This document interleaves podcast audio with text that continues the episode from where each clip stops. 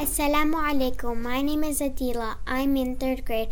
I would like to share with you my recitation of Surah Al Masad. Bismillahir Rahmanir Rahim. Tabbat yada abi lahabin wa tab.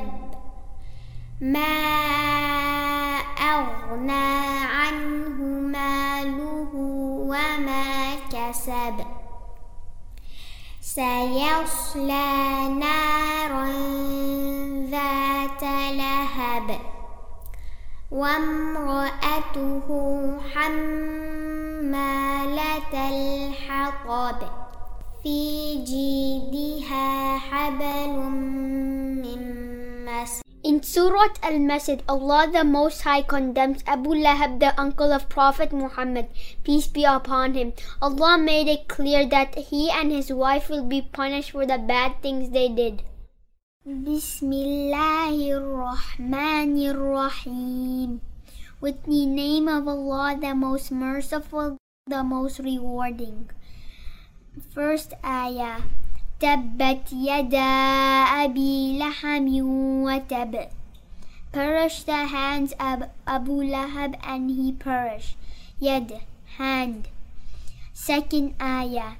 ما أغنى عنه ماله وما كسب What benefit for him was his money and what he earned. أغنى عنه benefit him. ماله his money. ما كسب what he earned سيصلى نارا ذات لهب he will burn in a fire that has lahab يصلى burn nar fire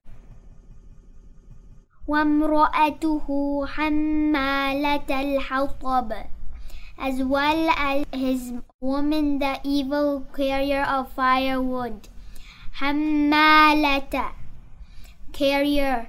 And the last ayah is في جيدها حبل من مسد. There is a rope from twisted fiber in her neck. Min, from, fi, in. Now let's review the vocabulary words we have learned from Surah Al-Masad.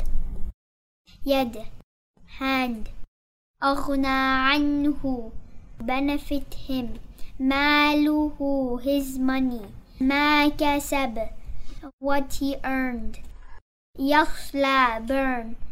Nar fire. Hammalata carrier. Min from. Fi in. And that's the meaning of Surat Al-Masad